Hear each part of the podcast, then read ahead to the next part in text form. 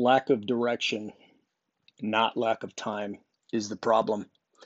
We all have 24 hours a day. That was by Zig Ziglar, someone that I've studied for over 25 years.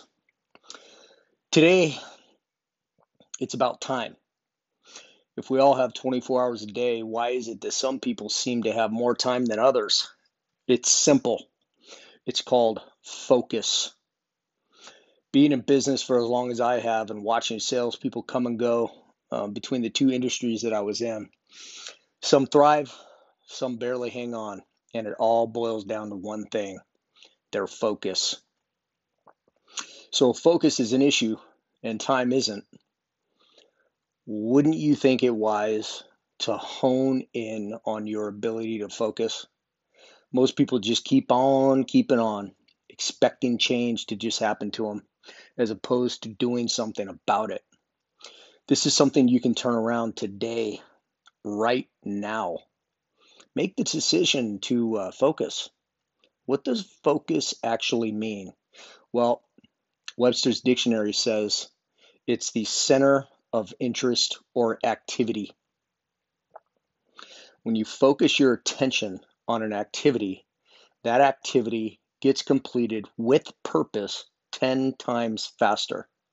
When you focus your intention on an interest, that interest becomes the only rational thing in your life to be learned or accomplished. I want you to try this exercise. Put on a movie, one of your favorite movies, or maybe even a new movie. Put on a new movie, and while the movie is on, I want you to read 10 pages out of a book out loud. Then I want you to write down what the 10 pages in your book was about and what happened during the elapsed time of the movie.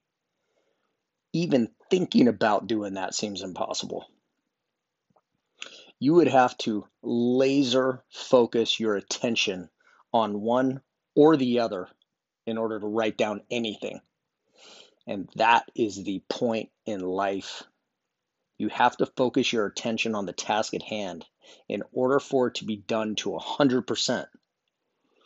When it came to managing a calendar, that was one of the hardest things for me to develop as a habit until I focused on it.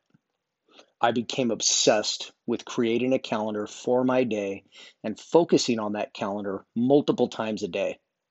Once the habit was created, I now have a very detailed, exceptionally productive week. As a result, and I can go back three weeks and tell you exactly what I did and what I accomplished that day. Far cry different than before when I couldn't tell you what I did that morning, let alone yesterday. So if you're going to if you're going to do anything, you might as well do it right. So start focusing. Start small. Stop trying to do three things at once. Focus on one, get it done, and then move on.